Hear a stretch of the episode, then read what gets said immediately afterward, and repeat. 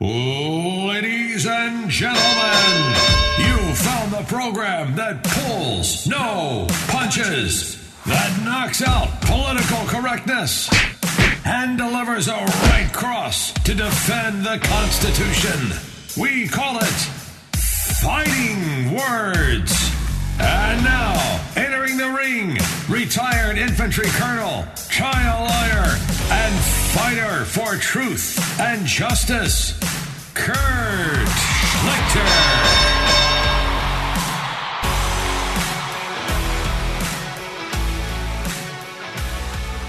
Hi, everybody, and welcome to Fighting Words with Kurt Schlichter, the Hugh Hewitt-affiliated podcast that tries to keep FCC compliant. Sometimes I fail. If you don't like it, well, here's your money back. Oh, wait a minute, you're getting it for free. Goodness gracious. Well, then at least you know you're getting your money's worth. We got a lot to talk about right now. I am doing this on Wednesday, April 15th, in the afternoon, and we just saw something, and Hugh picked right up on it. On his Twitter feed, which, of course, you should be following. You should also follow me, at Kurt Schlichter. Be aware, I do swear and talk about people's mothers. So if that's not your vibe, don't go there. But you should be following Hugh, because Hugh gets it done. And he pointed out that something huge happened today with the president. And it's only been a few minutes since that happened, but I want to let you guys know that this is actually going on. So... And talk about it here on Fighting Words, up to the minute, right on the edge, and very, very hush-hush. That's Fighting Words. Okay, what happened is John Roberts of Fox asked the president, hey, basically, as I understand it, because my cable's out now, I have no idea what it actually says. I've just sort of seen it.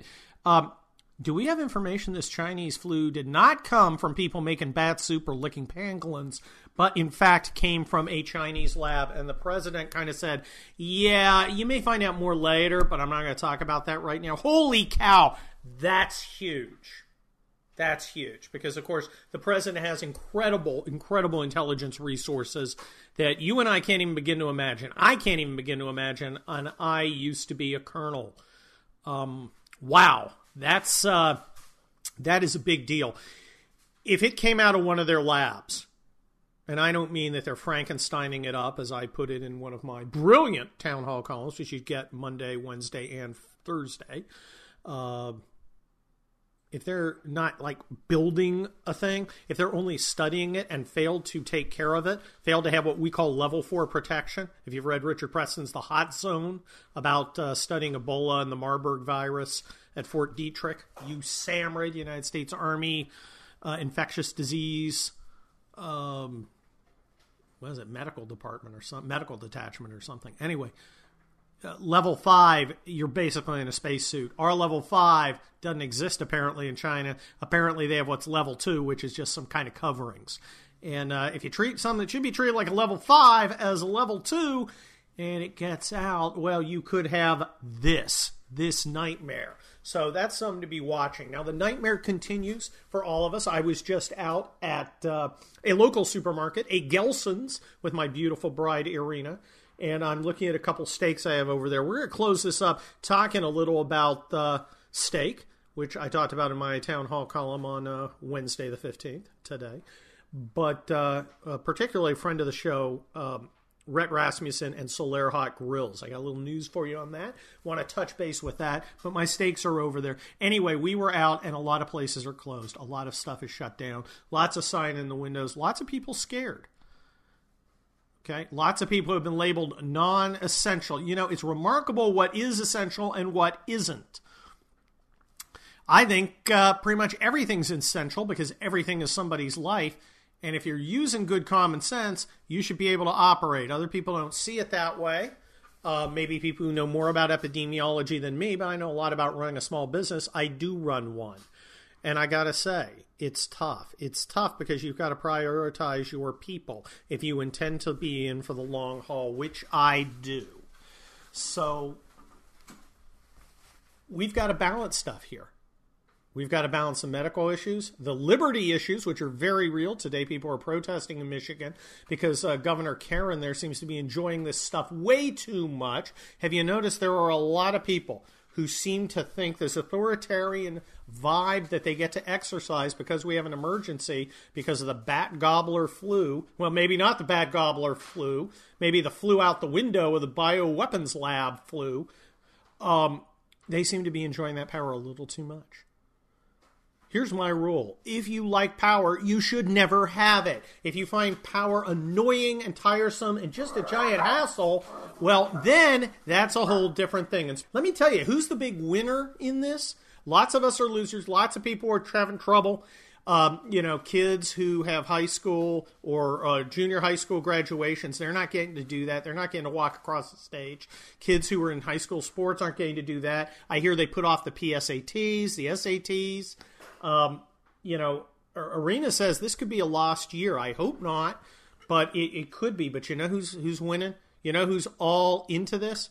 The dogs. That's right. Our dogs are loving the lockdown. Hey, my people are home all the time. How come old dogs always sound like Scooby-Doo when you imitate them? Oh, my people are home. Let's go for a walk in the morning. Let's go for another walk. It's the afternoon. They keep taking me for walks. Yippee! What?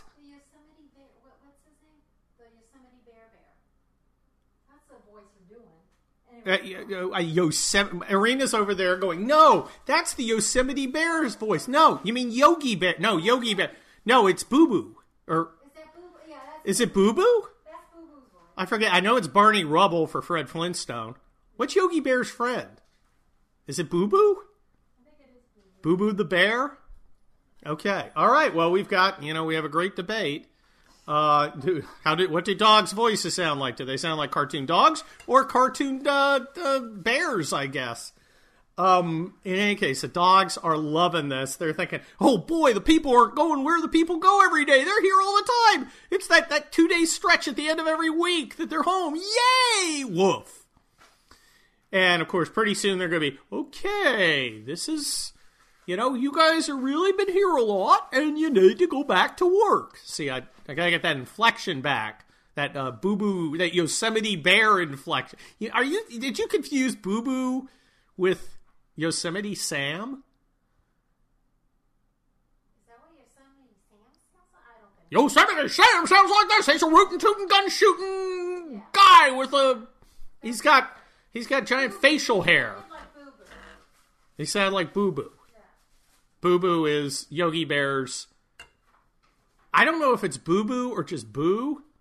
Whatever. Somebody ought to look that up. I don't know. I don't know. This is a mystery. Don't look at me. In any case, who's winning? The dogs. The dogs and the Democrats. They're the ones who don't want this shut down. These are the ones who got nothing. But when the Democrats, look, I'll just say it, they're garbage. This stuff about. If Trump had acted 2 weeks earlier, 1 million lives would be saved. You piece of garbage. I want to know this. I want someone to play me the clip of a significant politician, right? I don't care who it is, saying we should close America down now about 2 weeks before he did when we had like 11 people dead. What is his name? Now, we had people warning because it was something to look at, something to consider. We had Tom Cotton. Hugh Hewitt, of course, was a huge early media advocate of it, probably the first. I wrote my first Bat Gobbler Flu article on January 13th for Town Hall. January 31st. I dyslexic those numbers. It's January 31st. There's literally no one in America of any significant authority who have said when we had about 10 Americans dead, 11 Americans dead, oh yes, we have to shut down everything now. Okay, I understand the Monday morning quarterback thing, and I understand politics. What I don't understand is why people think we are so stupid. And a lot of this is driven by that, venal monster, Nancy Pelosi. And, other idiots like the Crypt Keeper, what's her name, Jennifer Rubin. Saying, Trump killed millions of people. No, Trump didn't. See, if we should have shut down, why wasn't the rest of the world completely shut down? I don't know. Why was Trump getting called a racist when he stopped flights in with China. I thought there shouldn't be any borders. Don't you remember? On February 24th, a Republican National Committee, in a rare burst of usefulness, put out a video of her walking through Chinatown going, everybody should come out. This isn't a problem. Everything's fine. Do I blame Nancy Pelosi for that? No, because at the time it made no sense. There was literally no one who was going to shut down America because of this, all right? Leadership is about choices. Leadership is always about choices, and choices involve balancing risk. It involves balancing risks. And the simple fact is that you cannot expect someone 2 months later to go back in time knowing what you know. You have to do things reasonably. You have to do things with some common sense. Now, of course, this is politics. This is, idiocy. And people who hate Trump are going to hate Trump even more. He killed millions of people. Now, how he killed millions of people in Italy and South Korea and everywhere else, I don't know. That's beyond me. Because this isn't about facts or logic. This is about trying to gain a political advantage. But I find it super, super annoying. And I find it super, super annoying, not because it's a lie. I'm a lawyer. I'm used to people lying. I find it super, super annoying because these people think we're stupid. Okay? They think, oh, they'll buy this. These suckers will buy this. They will be totally into it. We'll fool them. Because we're smart. They're dumb. I'm so tired of it. And I don't think it's working. Trump's approval rating is going up. And his rating is going up because he's getting out there and showing some common sense. And frankly, he's one of the only major voices saying, we got to get this thing opened up. And a lot of Democrats don't want to. And it's becoming really apparent why. A, they like power. B, they think it'll hurt Trump. But normal people are going, and not just conservatives, are going, look, I'm going to go bankrupt if this doesn't get fixed. I am going to go bankrupt. And if you're going bankrupt, suddenly, his mean tweets don't seem quite so important anymore. The fact that Bill Kristol looks down on him, not so much. The fact that he's not a genteel, well-heeled, polite loser like so many other Republicans, that's not important anymore. What's important is this is the one guy who's out there advocating for us. The normal people. That's going to be a problem for the Democrats because people are going to look back and go, I got some problems with Trump, but I'm not going to trust that, senile, aid-grabbing weirdo who can't string a sentence together. I'm talking about the Democrat nominee, presumptive, Joe Biden. It came out this week, Joe Biden's son, still on the board of a Chinese company. That's just brilliant. That's just great. Do you think Mr. Establishment, Joe Biden, the corporation's friend, the Democratic senator from the great state of credit card, is ever going to stand up to the Chinese? It's never going to happen. It is never going to happen. I think a lot of Democrats will vote for him. Maybe some of the Bernie bros will show a rare bit of moral integrity and say, no, I'm not voting for Joe Biden. I can't do it. I don't like Trump either, but I can't vote for this Joe Biden guy. He is a disaster. But they won't. They'll be obedient. They will fall in line. They will obey. They will get down on their knees and do what they're told because they're weak and they're stupid. Because socialists are weak and stupid people. And that's just how it's going to be. A few of them will stay home, maybe. Kick it in their mom's garage or basement or wherever the heck they live.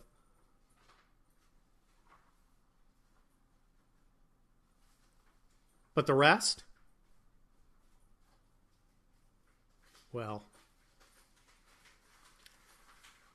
the rest are going to go out and do what they're told because they're Democrats, and that's what Democrats do. So anyway, we do have a nominee. We're not going to really have a convention. They don't want a convention. Like, they want to put him on stage. If you've heard the Joe Biden senility supercut that producer Dwayne and the gang assembled, you know, it's just like, oh my gosh. I mean, I thought it was funny at first. Then I thought it was sad. Now I'm back to thinking it's funny again. It's like the rake joke. He steps on 4 rakes. By number 5, you're like, eh, it's not funny anymore. But by 8, it's hilarious again. That's Joe Biden talking. And, you know, the media, which in large part is garbage, just covering up for him. Here are things that are important. Trump tweets mean things. Here are things that are unimportant. Gropey Joe grabs an aide and allegedly does what Trump is only supposed to have said to Access Hollywood. Okay. Gropey Joe's son is cavorting with Ukrainians and Chinese shady businessmen. He's a wholly owned subsidiary. They've got his pink slip, right? Gropey Joe, completely incapable, incompetent. I'll say it, he's senile. Those things are not important. Those things are not going to get the coverage. Or they'll get sort of covered and excused because it's okay, because it's the Democrat. And, you know, suddenly due process is an important thing, even though in any objective sense, the accusations against Biden by this Tara Reade woman are exponentially more credible than any by Kavanaugh. Now, I don't know if they're objectively true or not. And I don't know if they're disqualifying or not. It's kind of irrelevant for me. He's a Democrat. That's disqualifying for me. So the real issue is the hypocrisy of it. You know, the coronavirus is having a lot of casualties. It's having a lot of good people lose their lives to it, but it's also killing institutions. It's killing academia, you know, and it's killing the media. You should check out my Thursday April 16th town hall column. It's killing the media because, well, you know, it isn't killing the media. It's driving the media to commit ritual suicide. I wouldn't say it's killing itself in one, you know, it's not like jumping off a bridge. Instead, it's smoking a cigarette, eating a ham, sitting out in the sun without sunscreen, you know, boozing it up, having another cigarette, popping some pills, you know. Playing mumbly pegs, you know, it's doing everything to create a chronic, fatal illness by destroying its credibility. Now, look, I'm a conservative. It hasn't had credibility in a long time for me. I'm talking about normal folks, regular folks, folks who don't follow the news like you or I do. Most of them are going, you know, they're saying a lot of bad things about the president. He seems to be doing a good job. I don't get it. There's a disconnect. Hey, wait a minute. This Joe Biden guy, he seems a little out of it. This gal says, you know, he grabbed a chick, and I thought that was bad. You know, when this Kavanaugh guy supposedly did, that was terrible, but, you know, not when he maybe it's all a lie. Maybe it's all a scam. Maybe it's all a giant fraud that they're pulling off on us. Maybe. And then that doubt gets planted. Like a little seed, it sprouts and it grows. And the media waters it every day and adds fertilizer, which is its main product. Yeah. That's how it goes. The media destroying itself. I couldn't be happier. I despise the media. But you know what I love? I love a good steak. I love a good steak. Now, Irina and I went out to Gelson's because I've got some I got to try. I had a grill crisis. I want to grill. And I've been using my cast iron skillet, my oven, and I can do that pretty well. I chronicle my reverse sear technique in my Wednesday, April 15th town hall column. That's for VIP members. You can use the promo code Kurt. You get a little bump off. Anyway, I talk steak there, but I wanted to grill. Okay, I can usually sear in a hot skillet, but I wanted to get my grill going. So I go out to my grill, and it looks like the ruins of ancient Ephesus. Okay, it's a mess. It's a disaster. I'm like, what kind of grill gremlins took over in my grill? It's terrible. Things living in it. There's a pangolin in there. I'm afraid to go anywhere near it. Catch the Wuhan flu. Look, it's a disaster. It's rusty and it's crappy. How come a grill lasts like 3 years and then it's dead? So I'm like, okay, I gotta get into a grill. So I start researching grills. And I mentioned this online, and Ed Morrissey kind of like, hey, dummy, boop, hit me on the forehead. Have you looked at, Solaire Hot Grills? Rhett Rasmussen, big friend of the show. Solaire Hot Grill. I was like, no, I hadn't. How could I not? Well, I owe myself to take a look at it. I went and took a look, and I was very impressed by the infrared heating technology. Now, they'll hook up to a gas bottle. But what I did was, I looked at them, and they're a little pricey. They are pricey but sturdy. These things don't fall apart. You're going to get them for the long haul. Now, that makes sense to me because I'm buying a new one every 3 years, right? Because I can't be without a grill. It's like being a man without a gun. A man without a grill, you're not a man. You're a woman. You own cats. Look, I just needed a grill. So I'm looking at the thing, and they have smaller ones, portable ones. I was like, that's pretty cool. They have a demo program. You can, for like $50, just cover shipping and cleaning, they will send you a grill. Hook it up to one of your own propane bottles, and you can test it out. I'm doing that tonight. Tonight, I'm going to test out the Solaire Hot Grill with a couple of New York steaks. And a little bit of filet for Irina. Now, filet's weird because it's very thin, but she likes stuff well done because she's Cuban. I don't get it either. Don't. Okay? We were married 17 years as of the other day. I have not convinced her to eat steaks correctly. It's never going to happen. Just give it up. Me, on the other hand, I know from steak. So I got a steak for me, a steak for one of the young ones. The other one doesn't like steak. And I got some filet for Irina that's far too thin in my view. And we're going to test it out tonight. And I've also got a bottle of Dow Eye of the Falcon, which will probably be fabulous, which I'm going to have with it. So I'm going to test it out, and we're going to see. And maybe I will tweet this this event. But I have them over there. I have seasoned them as I do. I use Lowry seasoned salt. I throw a little Tony Chachere's hot on it, not a lot, just enough to give it a little tiny ping, and then pepper it up. And then I like to let them sit out for a while so they absorb. So I'm going to have to go hook up this grill, attach the bottle, and we're going to see how this goes. And I will report to you next time. Assuming I have time, because so much stuff is happening that I pack these Fighting Words with Kurt Schlichter podcast with so much stuff that it's really, really, really hard to shoehorn anything in. But in any case, I think I've shoehorned enough in already, so I'll let you guys go. This is Fighting Words with Kurt Schlichter. If you want to follow me at Kurt Schlichter. Check out my town hall columns every Monday, Wednesday, and Thursday.